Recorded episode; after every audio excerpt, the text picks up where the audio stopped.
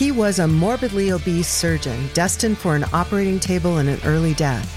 Now he's a rebel MD who is fabulously fit and fighting to make America healthy again. This is Stay Off My Operating Table with Dr. Philip Ovadia.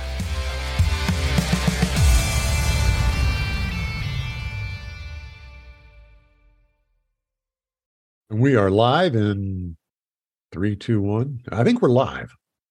You know, I've only done this about 800 times. You'd think I'd have figured it out by now. This is the Stay Off My Operating Table podcast. Dr. Philip Ovadia. I'm Jack Heald, the resident idiot. And we are joined today by Dr. Tro Kalayjian, uh, more famously known as Dr. Tro, and uh, his sidekick, Dr. Laura Buchanan. Welcome, y'all. Good to have you here. Thanks so much for having us. Yeah, always a pleasure. Always a pleasure to be here. Thank you. You know, a lot of times, Phil, um, you bring these folks on, and I go, why the heck are these folks here? And then it ends up being an awesome conversation. Uh, but I think I know why Dr. Tro's here. Nevertheless, I'll still ask the question why are these folks here? Yeah, the real question for this episode is what took us so long to yeah. get these uh, folks here.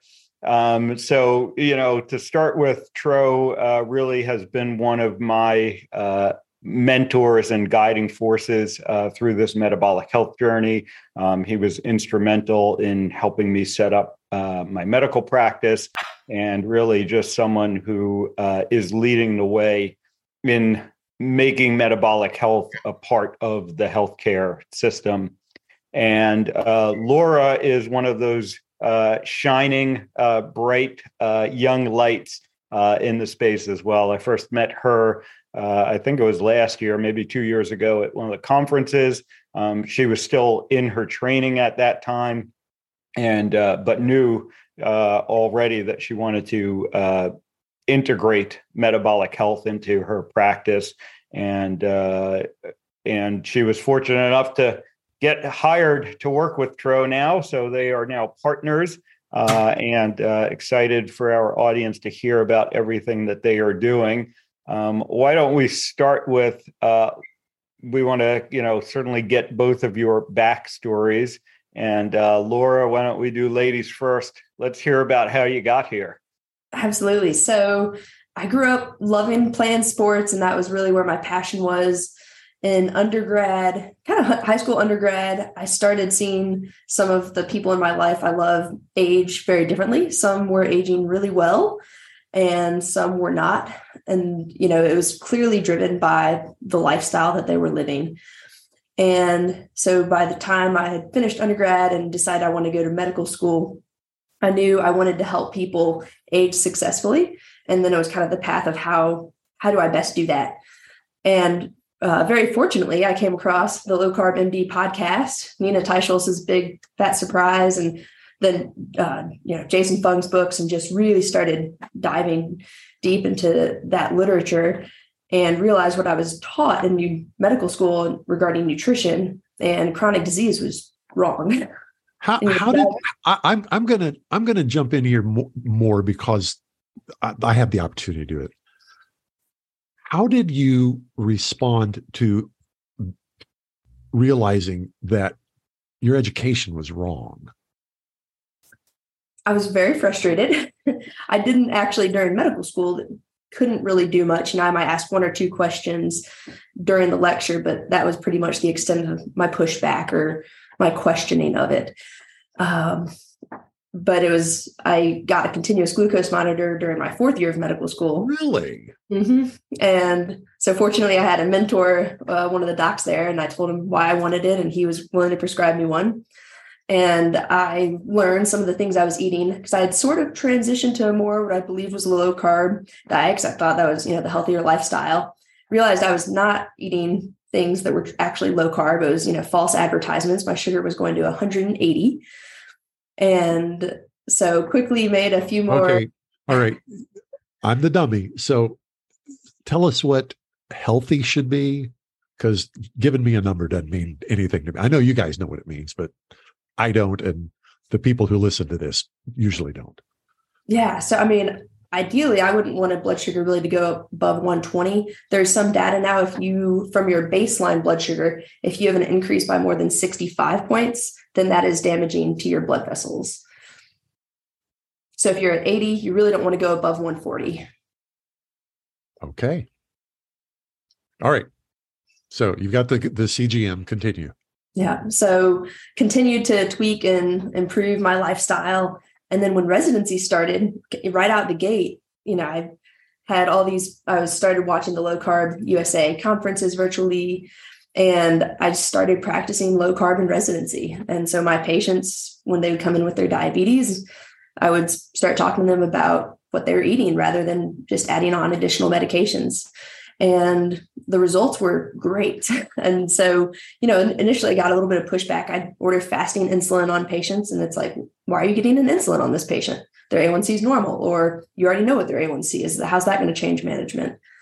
And so, but I, you know, explained my logic, the reasoning, the research, and eventually I stopped getting pushback, and people were more interested and asked questions. And um, I think you know some people actually I see more fasting insulins being obtained, and um, so there's been a little a transition or more acceptance of low carb actually within the residency.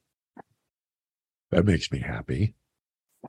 She, yeah, it's really being, really great to hear that you were able to you know start off this way instead of uh, having to unlearn uh, a lot of uh, things that uh, guys like Tro and I have had to unlearn.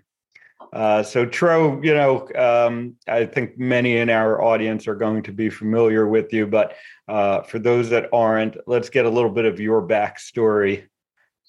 Yeah, absolutely. I just want to add that Dr. Laura is being so uh, humble about it. I mean, she's, you know, she's done two major poster presentations on uh, a low carb intervention that she's presented on at the Society of Metabolic Health Practitioners. She's, you know, she's on the board now for the Society of Metabolic Health Practitioners, and she's leading uh, several committees there. And uh, she's volunteered at a you know nearby uh, you know uh, clinic, a federally uh, you know healthcare center. Um, to you know educate them on low carb. I mean, she's the real real deal. So I'm honored to be able to, you know, have somebody to buy in enough that we can change medicine to come join me. And I'm just, I just want to reiterate that she's humble. She won't say all this, Phil. So I got to say it because she, she definitely won't be saying it. Um, so she's the real deal. And I gotta, I gotta do one more thing to embarrass her. Oh no. She she beat me on both board exams. So I, I you know I always tout I'm the guy who went to this Yale affiliated internal medicine, you know, residency, scored on the 90th percentile on my board exams. And she's like, Tro, you know, I scored on the 99th percentile. So I definitely, you know, found somebody smarter than me. Um, so, and she won't say any of this, so I'm going to say it. She's doing you a favor by by by coming to work with you is what I'm hearing. Basically, basically that's the case. Um, yeah, like so. If I'm the lucky one. This is. if you don't know my story, uh, let's see. I'm a 350 pound ex doc whose wife inspired him to figure this out. Like he'd figure out, you know, which surgical technique to use or which antibiotic in pneumonia. And uh, you you go to the literature and uh, to, to just kind of so I went to the literature. I'm inspired, you know, to kind of figure this out. And uh, what I found out quickly, you know, I had no skin in the game. I was an ex-vegan. You know, I was a calorie counting. You know, kind of. Wait, wait, wait! You were a 350 pound ex-vegan. Well, you know, it's a checkered past, but yeah, I had a, at least at least one year of my life that I ate just plants right as a kid. It was probably it's a complicated story but yeah i was ex-vegan vegetarian. Then eventually uh, when i say a kid i mean like 15 16 um, and then eventually it was you know standard diet. That's where i landed you know? Uh, and but but standard diet still you know whole grain bread brown rice you know uh, good stuff you know that that that kind of thing. Lots of hard fruit, healthy Cheerios, bananas. Yeah, I got a hard, you know, uh, strawberry, dried strawberries in my bran cereal. Uh, you know, I would eat boxes of kashi, whatever. Like, Ugh. you know, I was quote unquote healthy and you know healthy eater, but you know what I didn't know at the time was I was probably predisposed to gain weight from high carbohydrate eating, like most people are, and uh, so yeah, I found myself at 350 pounds, and you know, basically miserable. I mean, you could have mirrored Phil's story with mine. You know, I mean, we're we could have been brothers. In fact, we kind of look like brothers. Um, but um, I think I, I, went to your website and researched, and I was like, uh, "This is the same story." Yeah, very similar story. really is. Yeah. And uh, so when I started like this, I had no skin in the game. People are like, "Tro, you're a zealot." This, that. Like, I never cooked a steak. I didn't I didn't go to low carb because I thought, you know, I'm going to become some low carb zealot. I went to low carb because I went to the literature and low carb always was better. Even if by a couple pounds, it always did better. That was it. That was it. I was an evidence-based doc, went to the head-to-head data. I'm like, I'm just going to pick the one that does better. So, and then once you get into the data, you start to see the narrative unfold. So we talk about like this nutritional kind of matrix, you know, where low carb does better, but somehow in the conclusion, but LDL is up, you know? And you know, you you you deep you go further, well, but it's you know meat based, and then you go into the meat, you know, observational data and you see that it's all bogus and BS and, and it's health user bias. So so once you start to read and like really just have a, a, an ounce of a brain, an ounce of critical thinking, and just a bit of questioning, that's all you need. It's not you don't need much. You just see it all unravel, you know. And and once you see it all unravel, you well, know, by by it you mean uh, the this current the messaging of eat you know seed oils and a bunch of grains for the environment, climate change, and overall health right? You see the the nonsense, right? That's somewhere between religion, industry, uh, industry messaging, and um, and dogma, right? And it's tough for people to understand what I'm what I'm saying right now, but this is the truth. Okay, your nutritional messaging from the government all the way to your cardiologist is a composite of industry funding, religion, and dogma right? That is what's, the religion? So that I mean, other people could probably talk to it better than I could, but uh, you know, our whole dietetics association comes from the Adventists, right? Seven Day Adventists, who are profoundly vegan, um, and and it's it's sort of like you know sin to eat animal meat. Um, so they're uh, you know Loma Linda, which is a huge kind of right. like nutrition center for research. Harvard's public, you know, these are all very plant based uh, narratives. I'd say Harvard is more uh, dogma based, and Loma Linda is very much religion based. You know, and you can track that through to dietetics and how Kellogg's, you know, uh, basically Seventh Day Adventists, and you can see kind of how they all morphed into one. And then industry, you know, you can track how Procter and Gamble basically started the AHA. So you have the Seventh Day Adventists and Kellogg's and their influence in dietetics. You have industry, Procter and Gamble, their vegetable oils on the AHA, and then you have sort of the dogma, the observational research that's just touted uh, by Harvard. So these are like the epicenters of you know misinformation right now when it comes to nutrition, and it's tough to it's tough for the average person to like to, to, to really understand this all because it's the doctor down the street is like is like yeah you should eat you know meat is going to kill you so but where I started as a 350 pound doc was just going back to the research and saying which antibiotic is better, which surgical technique is better. That's it, right? And it was low carb. So that that's where I started. I got no skin in the game. I didn't know all this.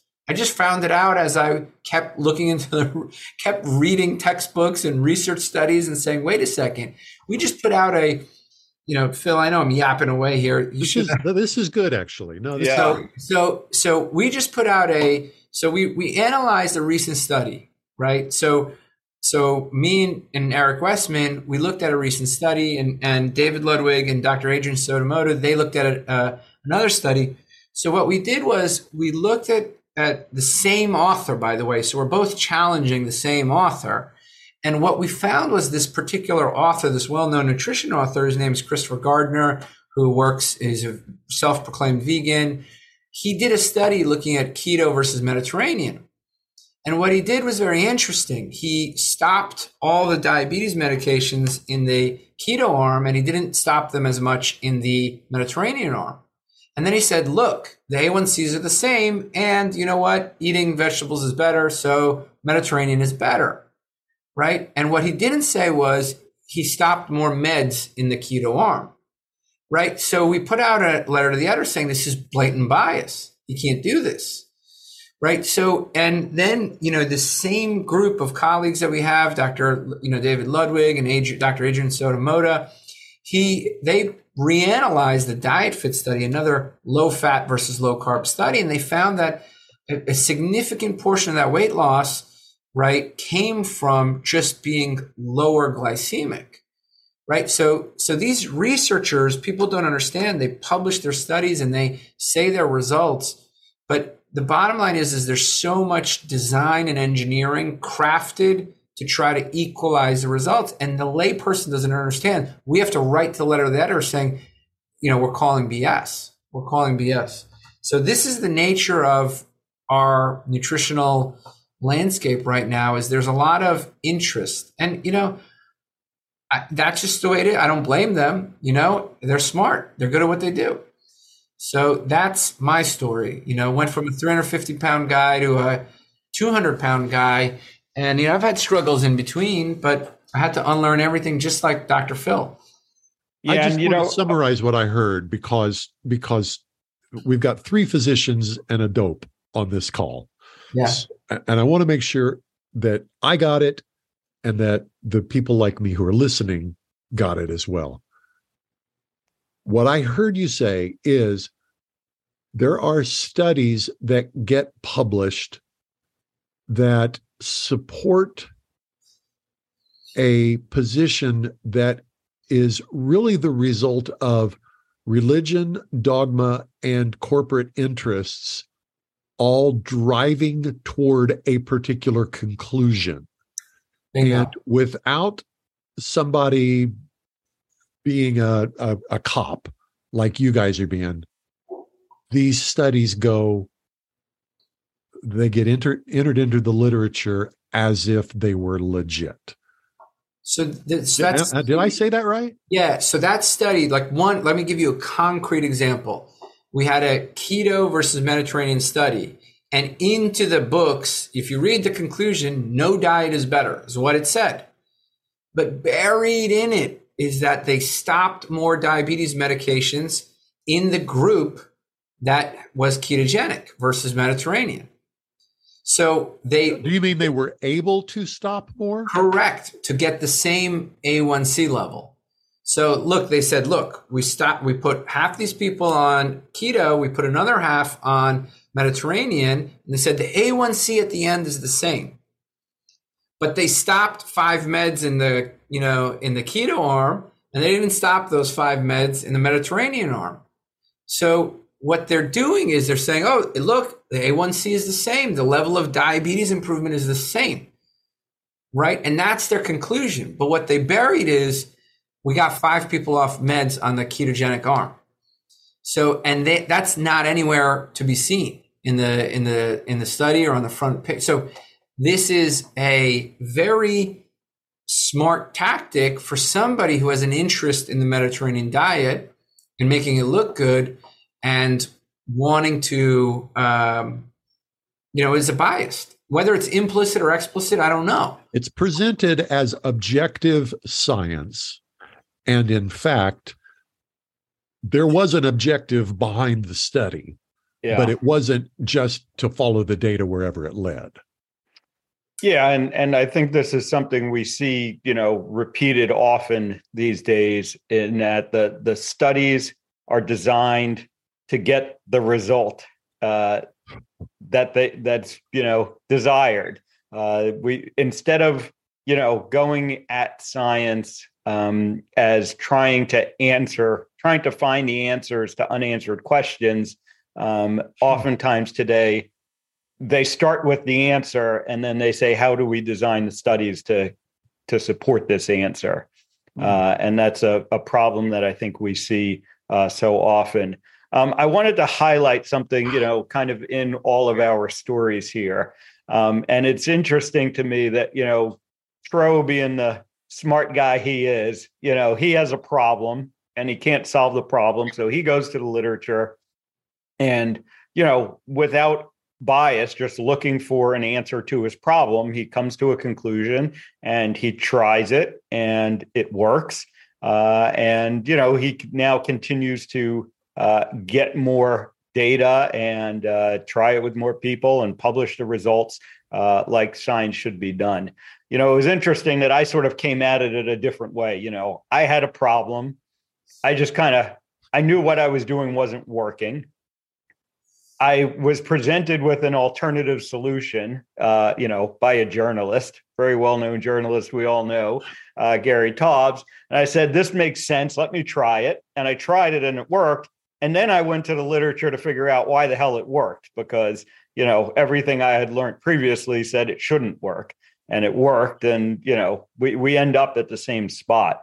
Uh, but, you know, what's most interesting to me, I think, about this metabolic health thing is that we see all of these different specialties, all of these different people who start with different problems, and yet they end up at the same place. Uh, and I think that's ultimately, you know, what's most powerful about this.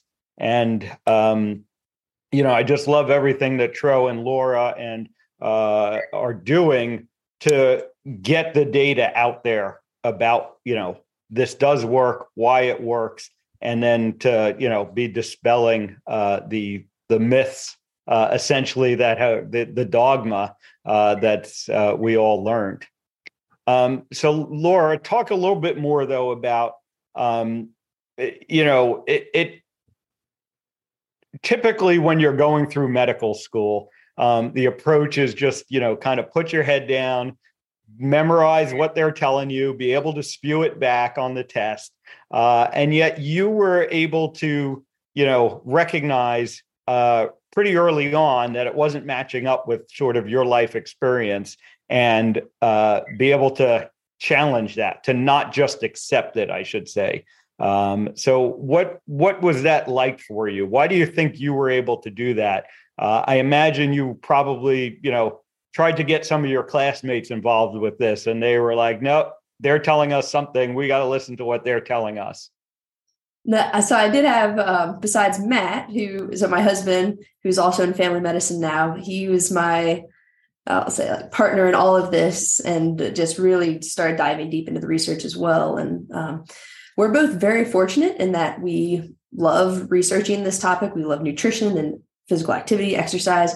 So for us, you know, we besides our workout in the morning, we were probably basically just studying or reading literature, books, podcast pretty much all day until we went to bed. And then it was rinse and repeat. So we were just taking in as much as possible. Um, and and enjoyed it. So that was, you know, obviously lucky. Um, I did have another friend in med school who was also super interested in this stuff, and so it was great to go back and forth and have discussions with him. And he still had, you know, some differing viewpoints, which was made for healthy debate. But there are other people who saw what we were doing. They saw our meal prep. We would, were always known for the meal prep, and would get questions about that. And we actually ended up making a website to show what we were doing in medical school with between our meal prep, the glucose monitors, and testing out different foods and beverages, and putting that information out there for people to see. And um, even started doing some review articles and writing up different topics. So it's just kind of been a passion of ours to try to take what we've learned and help other, you know, spread that to other people. Um, uh, just, what what surprised you? What do you have any any memories of significant surprises for yourself as you're wearing the con- continuous glucose monitor and and preparing your own food and what what was shocking to you that was either shockingly good or shockingly bad that you were putting in your body that you made a change as a result of doing that? Yeah. Well, I'll kind of I'll answer that, and then one other thing, kind of related. After reading Nina Teicholz's book, The Big Fat Surprise, I started eating red meat on a regular basis and reading some other research where I had barely touched red meat for almost a decade because I was concerned about the health effects. So that was just very liberating to actually read the research myself and no longer feel scared or bad about eating red meat and enjoying it and realizing how nutritionally good it is for you. Um, but with the glucose monitor specifically, I the there are these healthy oatmeal fiber bites because at, at one point I was all about trying to get 50 grams of fiber in every day. And so they only had two grams of sugar, eight grams of fiber. And these were, and there's also these millet flax chips, which again, very low net carb. Most of the entire flax chip was fiber. And my sugar on a daily basis was again, it was going above 160, 180. I even hit above 200 once. and so this was, I mean, I don't know where I would have landed had I not gotten a continuous glucose monitor because I probably would have kept doing that, thinking I'm low carb, eating healthy, high fiber diet.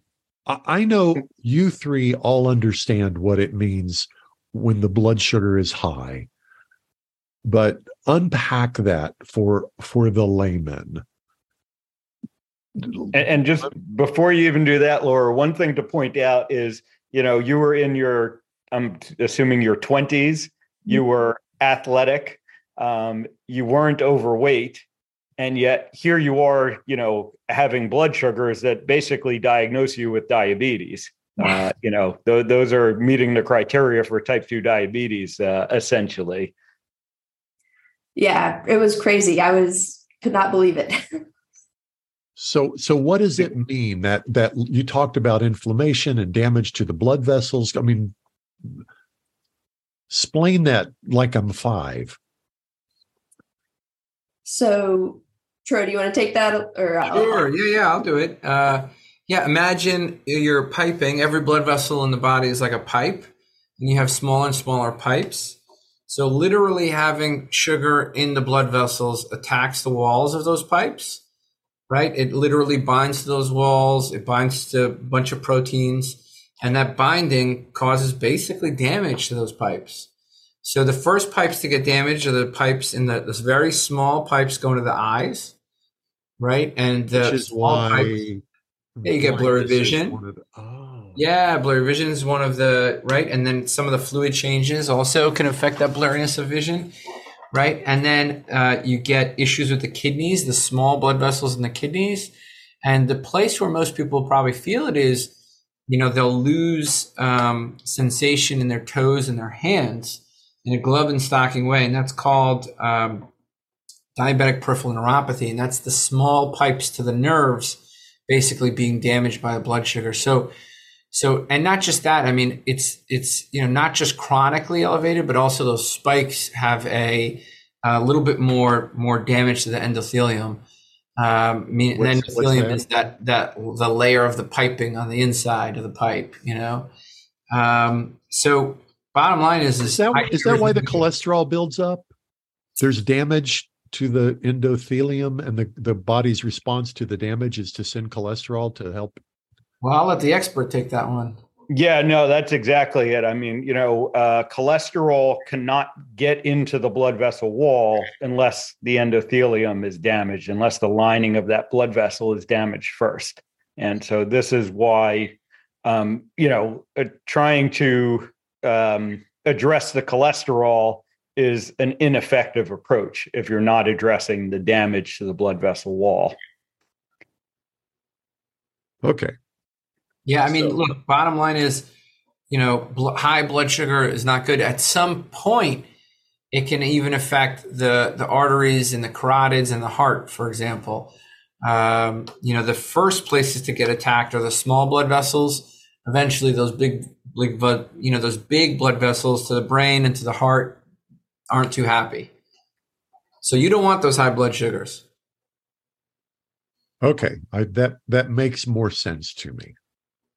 All right, so positive was you're you're eating red meat, Laura. Um, what surprised you that you thought was good that turned out to not be? Um, so those fiber, basically processed fibers. Those uh, things spiked your blood sugar. Yep, like crazy. Even though their net their net net carbs are super low. Yep. Yeah. So there's, and now we're seeing a, a, lot more products on the market actually, where I've had other patients wearing continuous glucose monitors and they will have similar things happen where they're like, but there's only a couple net carbs and their blood sugars will spike up. And, you know, it's interesting. I've even seen on some patients certain protein shakes where they will drink the protein shake, which I know I have witnessed another patient have and not affect their blood sugar. And yet they will have an increase in blood sugar. And so there's some, there's person to person variability, which is one of the reasons I love continuous glucose monitors so much, is the CGM doesn't lie. Like if your sugar's going up, it's going up. If so, there's nothing like that personal feedback that you can get otherwise in medicine. So the message I'm getting, and I, and I, I've never never actually asked this direct question, and I feel stupid that I haven't asked it, but I do want to ask it the message I'm getting is keep your blood sugars down. Is that right? Definitely. Just that's just kind of the rule. You down and stable. Down and stable. Yep. Okay. Um, can I follow up with a question that that was provoked as I read your website? Um, and Dr. Tro, I'd like I'd like to hear your thoughts on this first you talked about something that is not um, not food based, but is health that that has to do with the health of your patients. Um, you talked about your journey, realizing that you weren't spending enough time to to get to the root cause of patient health problems, and that's why you wanted to change your practice in addition to changing your own health. And you talked about patient bonding, p- bonding with patients, and how important that was. And I I just wanted to know more about that. What did you what have you learned both from uh, both on a negative and a positive side and what kind of positive responses can you can you report? Yeah, so so actually uh, Dr. Laura and I we were talking about this. We had the luxury of meeting some real greats uh, over this past weekend and you know this this concept of bonding with a patient, being able to almost instantly establish rapport and uh, trust, and being able to motivate, right, in a very short amount of time. How do we do that, right? So so the ideal like solution for a doctor, right, is to be able to one establish rapport, you know, uh, trust, and to be able to motivate right? And to be able to do it at the right exact time. Like your patient is in the most vulnerable moment of their, their life. They're about to eat that one thing. It's going to make them feel like crap and shame and guilty, and they're going to go off plan forever, right? At that one moment, we want to be able to intervene. So our ideal solution is actually being the best possible medical team at that one moment, right? And in fact, our job can be super easy if we get very close to that one moment, right? So, how do you get close to that one moment, right? The first beer, the first cupcake, whatever, right? Or the time where they're ready to quit the gym. So, how do you get there, right? How do you get to to have the impact you need in that moment? How is that possible? That's the ideal, right? That we're all striving for is to be able to get to that patient that moment. So we need to just focus in on that moment. That is your goal. That is all of our goals right now in that moment, that moment of weakness, that moment of, you know, loneliness, that moment of boredom, the moment of happiness, whatever it is that's going to drive them, the moment of stress or coping, depression, doesn't matter what it is. There's that moment. Right. And so how do you get to a patient in that moment? It's a radical thought to be able to meet them at that moment right? Because we're used to thinking like visits, come see me for a visit, blah, blah, blah, all this stuff, blood pressure, check this, check that, check this lab. It's all nonsense. It's all bullshit, right? If you want to affect change, you need to get them in that moment. In that moment. Right? And you need to be able to pick them up at that moment. So all of this shit that we do is nonsense. Like if you think about it over a lifetime. So right. So I view it when the patient comes to me that they're establishing care for a lifetime, right? A lifetime. I'm responsible for them for the rest of their life. So how do I, right, be the best possible? You, you, you be a doctor in the way we're taught, check labs, do routine screening, stuff like that, get a CAC, all that. But really what I want is to get to them at that moment. And to get to them at the moment, sometimes it's discussing their labs, sometimes it's making yourself vulnerable so they can relate to your vulnerability, right? And share their vulnerabilities. Sometimes it's just, uh, you know, we called it this weekend, you know, Eric Westman called it, well, knowing when to spend more time with a patient. And, uh, you know, Dr. Uh, David Unwin called it wizardry, right? He called it wizardry, right? And it's funny, in our office, we call it Jedi mind tricks. You know, sort of like these are not the droids you're looking for, right? These are not the problems you care about. You care about that moment. You don't really care about, you know, your triglyceride level of 60 to 50. You don't really care about that, right? You don't really care about an A1C of 5.1 to 5.3, right? These are not the droids you're looking for. The droids you're looking for in that moment, you know, that moment that could last five months where you're eating terribly, you're miserable, you're depressed, you're not exercising.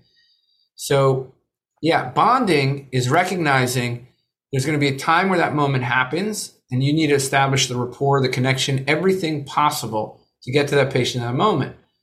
Right. And that's, that is our mission. Our mission is that second of time, that minute to say, don't worry about it. You got this and we got you. Right. In that moment. And I've prevented disease. That's prevention, right? Because I prevented months of them eating off plan. I prevented a year of their depression, and now they've gained weight and they're depressed about gaining weight. And you know what? Else? Or they had that one drink, and that one drink led to ten drinks. And those ten drinks led to whatever it is. You know, so so that's patient bonding. Is like is I'm sorry, but that is ex- that's just an extraordinary story. As as a guy who's never sat on on y'all's side of the table, I'm always on. I'm the guy on the table. The thought of of ha- I'm I'm very fortunate that I have a naturopathic physician who's ta- who's cared for me for 17 years, and and we have that kind of of bond. But I realize that's wildly unusual. And I've never heard anybody articulate it this way. And as as the guy sitting on the table, the thought that there are physicians out there who consciously intentionally have that as at the front of mind when I walk into the office, I that's that's really exciting. Okay, editorial done. And uh, well, yeah. So to follow up, you know, uh, it, tell us a little bit about some of the, uh, I guess, the innovative ways uh, that this manifests in your yes. practice, because I know you're using tools and technology in really uncharted ways, uh, so you can be there at that moment and you can recognize what that moment is. Yeah, so I could tell you about all the technology, and I and I and I think it's cool, but I think honestly, it's upfront time, upfront time, a, a, a caring staff, right? A caring staff, like a staff that believes, you know, I, I've practiced medicine in a way where it's my, that is my family member, right? And I care about my family. That is a that is a celebrity, and the New York Times is going to do an interview on how I performed after that that interaction right? That's the level. Every interaction, pretend the New York Times is going to come interview that person, right? So even if you deliver bad news, you better make sure you did it in a motivating way, an uplifting way. Even if, if you want to deliver mundane news, here's your A1C, here's this, here's that, you better find a way to make that so interesting to the patient. So I think the, the idea here is, is, you know, it's culture and you can't scale culture. So that's tough. And then the, all the tech Ooh, stuff is cool. Good. You know, the, the the tech stuff is all cool, and that's cool. It's cool stuff, and I can get into it. But I mean, it's it's like most of it is just thinking differently, and communicating that to a patient, like what it is, what your objective is. I mean, I could tell you, you know, we have a binge eating hotline. We have a binge eating hotline. We have a binge eating, you know, we have a going off your lifestyle plan, get help now button and board you can go to and get help now from volunteer people. You don't have to interact with anybody that you don't want to interact with because of shame or guilt. You can just go to volunteers who are powering a place just to get you back on track wherever you are. Right? I could tell you that we have, you know, CGMs and scales and cuffs and, you know, keto meters. And if you don't use them, we'll nudge you into using them. And, yeah, there, there's all these like fancy stuff, but I think, you know, I don't, I don't, I almost don't like the fancy stuff is helpful you know because eating is is like something we want to be subconscious about and we have to rip it out of the subconscious. So so the, the tools like the cgm are so irreplaceable but it's it's the act of what's really irreplaceable is the act of taking something subconscious and and sparking change. Right? I'll jump into with something that i think again with the technology but it's the culture the of everyone that is there.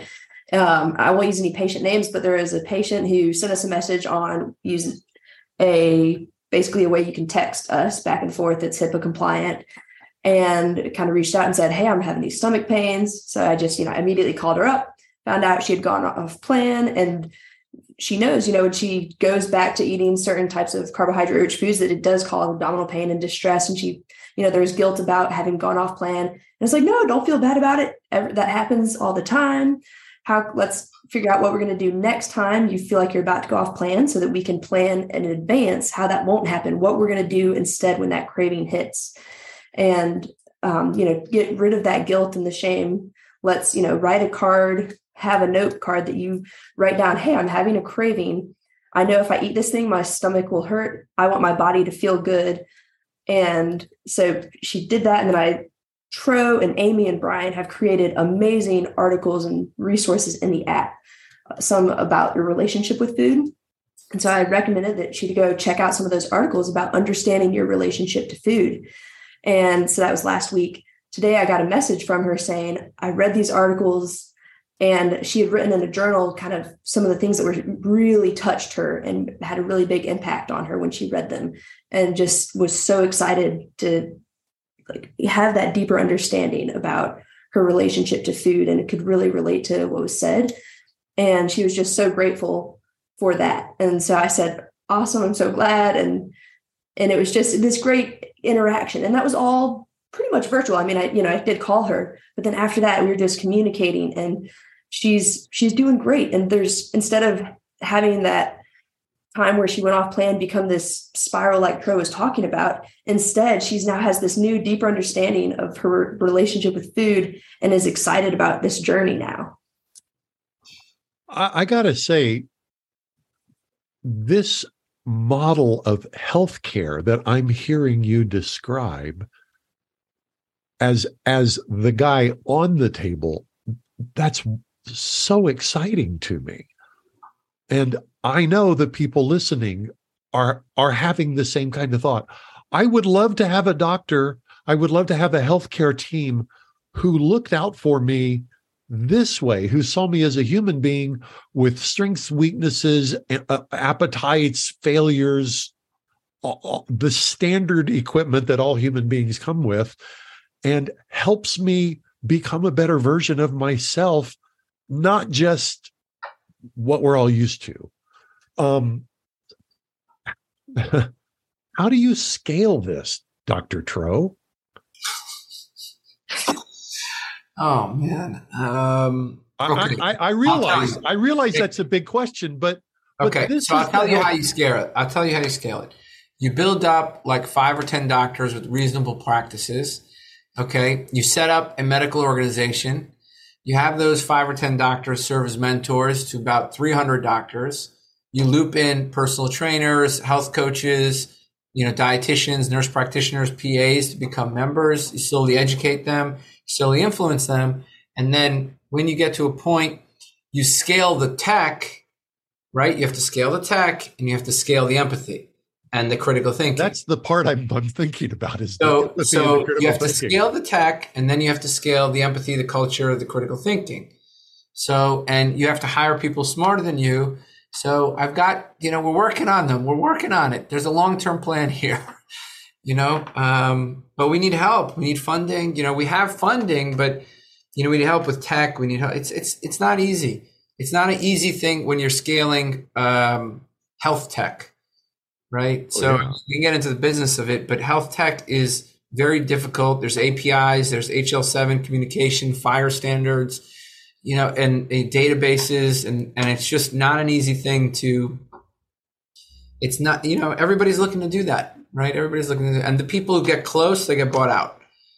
You know, uh, the people who get close, to, like One Medical was just bought out, so. Uh, you know, it's not an easy thing to. So scaling the tech is one thing scaling the culture and empathy and knowledge set that's that's another thing. It's the culture that that, that i'm wondering about. Yeah you know and one of the things that's uh, struck me about the the culture i guess you could say is you know when i interact with you know the, my colleagues in this space in the metabolic health space in the low carb space um, you know you see uh, them thinking like this. You know, they have the uh, empathy that you know Tro is talking about. Uh, they're excited about their jobs, um, and then you go around the hospital and you go to you know traditional medical meetings, and it's just a whole different uh, approach. You know, everyone is kind of defeated, and they're just trying to get through the day, and um, you know, and it's it's unfortunate uh, I think that the healthcare system has, you know, kind of beaten down doctors so much, um, and really all everyone involved in the healthcare system. It goes beyond the doctors, uh, but you know, ultimately, uh, the low carb space, the metabolic health space, you you do start to see the light. Uh, and I know Tro has talked about this, and and many others uh, you know, many of our colleagues now have talked about it, how it's reinvigorated their careers uh, because they're actually helping patients, they're helping people, and I think you know this this um, whatever you want to call it, holistic approach, uh, it, it works. Hundred percent agree. Totally. Yep. I have I have a couple of other questions that um, come out of this idea of uh, and I, I don't want to just drop that last thing but it's huge. It's it is huge. And those of you who are listening to this podcast or watching us on youtube who are like me who are the guys who sit on guys and gals who sit on the table and look across at these doctors and want them to help us with our health i know you feel what i feel yes this is what I want when it comes to healthcare. I refuse to call the, the normal stuff healthcare anymore. I call it disease management, and I don't want to be involved in the disease management industry. All right. So, um, this is a question that that has nothing to do with what I just talked about, but it is related. Um, intermittent fasting and um, the differences between male and female metabolism. Do you guys have any insight into that? I practice intermittent fasting. I basically eat two meals a day. Um, I don't eat until generally sometime afternoon, and then I'll have I'll have dinner, and then I don't eat again for another sixteen hours. Um, it, as I understand it, that's certainly an effective approach for the male metabolism. Is there a difference for females? I'll tackle it first. Uh, I think that uh, the the individual struggle is different, right? When your estrogen or progesterone are surging, right, your metabolic needs are different. We know that estrogen, for example, uh, you know, uh, is is definitely increases metabolism and drives lean mass tissue, for example. So you have different sort of energy needs throughout the month as a female and maybe certain, certainly during during the sort of most uh, you know the the times of the month where there's peaking out estrogen um, i'd imagine the metabolic needs are different and the energy needs are different so i think that you know with that with that said uh, you know, outside of the that small little window of you know surging hormones, for the most part, anybody can intermittent fast. Um, I think the problem becomes, and I've seen this many times, people with, let's say, and it happens to affect women more, although I've been affected by this. Uh, weight stigma, you know, body image issues, right, and excessive restriction can manifest through in any way from anorexia to a desire to fast, right? And so people could very much energy restrict, right? And when you energy restrict enough, you can cause hormonal dysregulation, both for men and women. The issue with women is they see it right away right? Men, it may take months until they feel the effects of low testosterone and thyroid downregulating, but women will see their period kind of, you know, so they get this, the, the clinical feedback, you've done too much.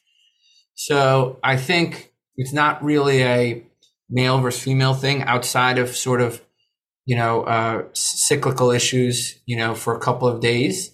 Um, uh, there's not major differences in the need but uh, you know, and and the ability to fast, but but some of these other issues I think play a factor. I don't know, Dr. Laura, what do you think? Yeah, yeah so I have not looked at the research actually within intermittent fasting specifically and female metabolism, but from a clinical perspective, kind of what I've seen, um, and I'll just say my personal anecdote as well. The first few days or first days right before the start of the cycle, the appetite does go up a lot. And I think for me, it would be more difficult to intermittent fast. Um, I have done it, but it's definitely, it's a lot more mental work. And um, so typically I'll just go have some protein and not worry about the fasting because of that.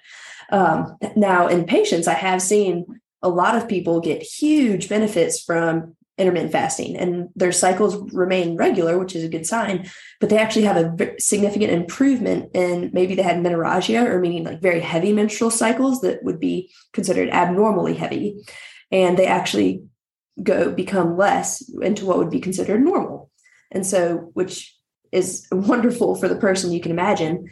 Um, and then I've also seen women who get uh, migraines with their cycles that go yeah. away with intermittent fasting and low carb. And so I think it kind of like Tro was saying is more person dependent because there is the it's not it's not gender dependent. Mm-hmm. Yeah. Okay.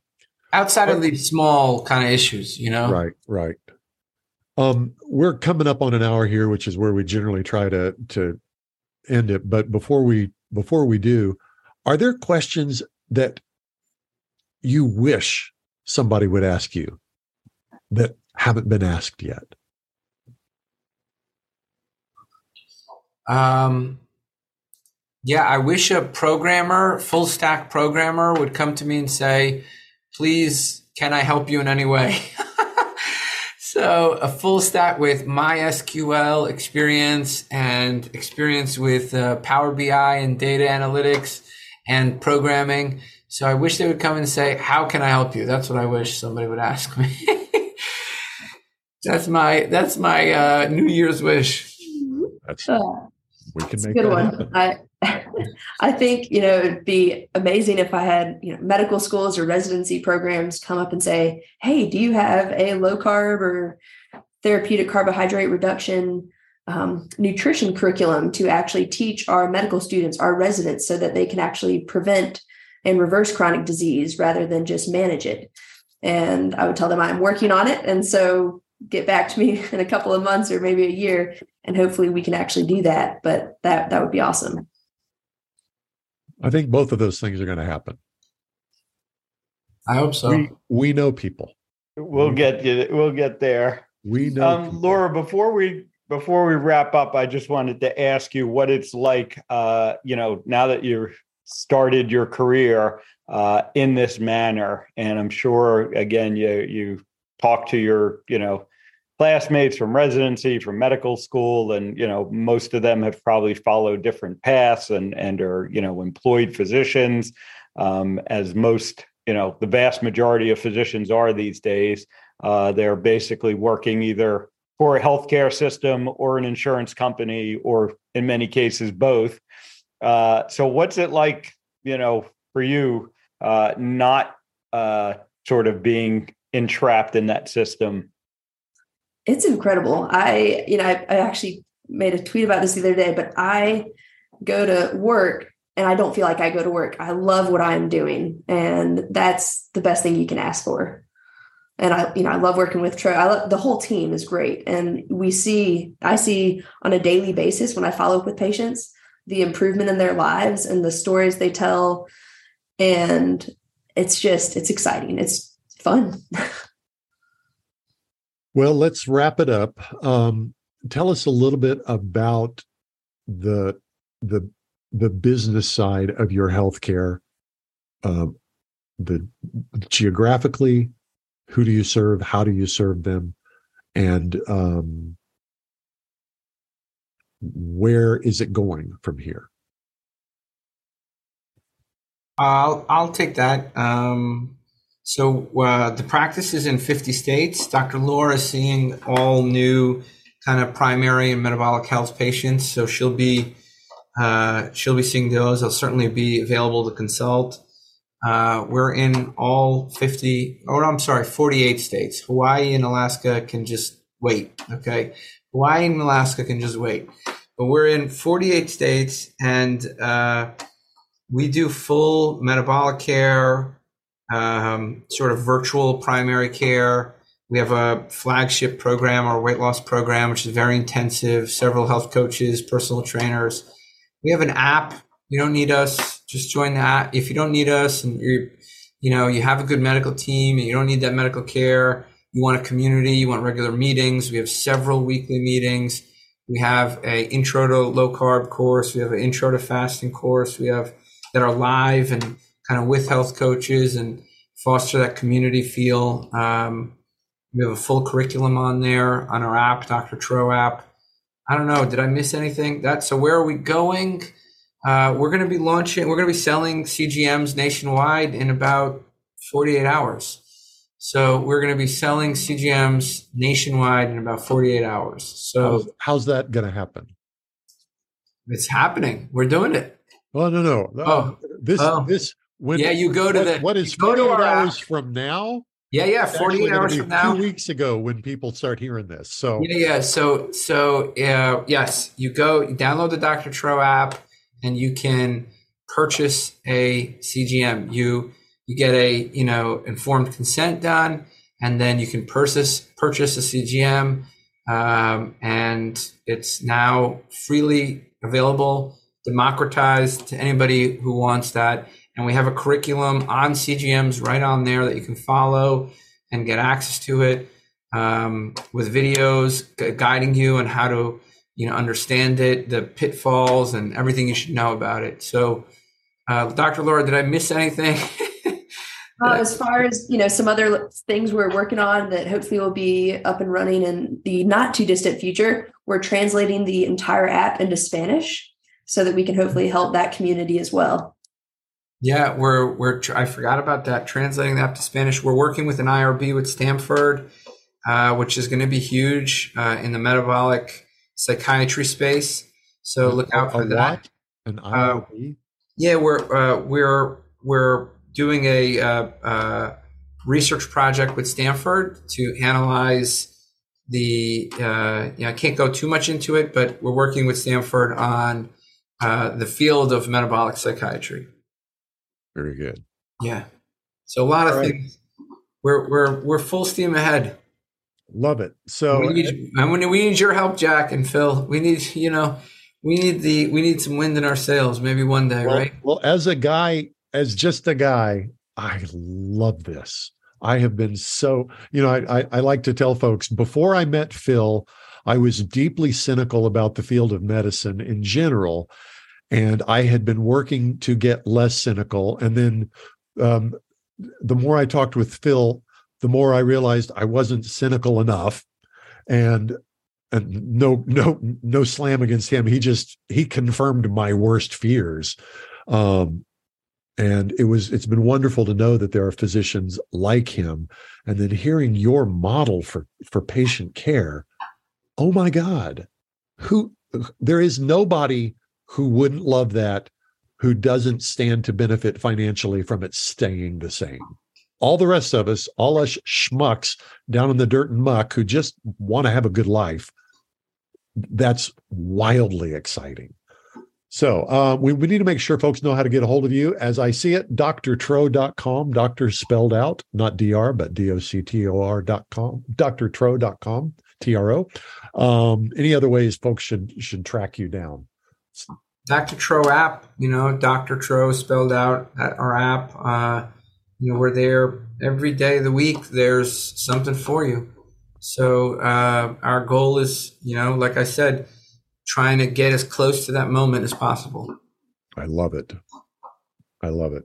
And there looks we like you're on Facebook, Twitter, YouTube, Instagram, and LinkedIn as well. So we'll make sure all that information is available in the show notes. Sorry, Dr. Laura, I interrupt, interrupted awesome. you. Oh, no worries. I was just going to say, um, in addition to Twitter and Instagram, having agingsuccessfully.substack.com for some more information and on varied topics that all have to relate to aging well. I need to make sure that one gets noted because I don't remember that one. Aging successfully.substack.com. Yep. All right. Very good. Well, for Dr. Perfect. Philip Ovadia, I'm Jack Heald. Phil, go ahead. Yeah, I was just going to say, it's been a pleasure um, talking with uh, both of you and uh, bringing this conversation to the audience. I think they're really going to love it, and uh, look forward to seeing where it needs leads next and what we can do to build it together, guys. Hundred awesome. percent agree. Thanks so All much right. for having us. Well, we'll talk to y'all next time. Sounds good. Chances are you wouldn't be listening to this podcast if you didn't need to change your life and get healthier. So take action right now. Book a call with Dr. Ovadia's team. One small step in the right direction is all it takes to get started. Contact us at ifixhearts.com slash talk. That's ifixhearts.com slash talk.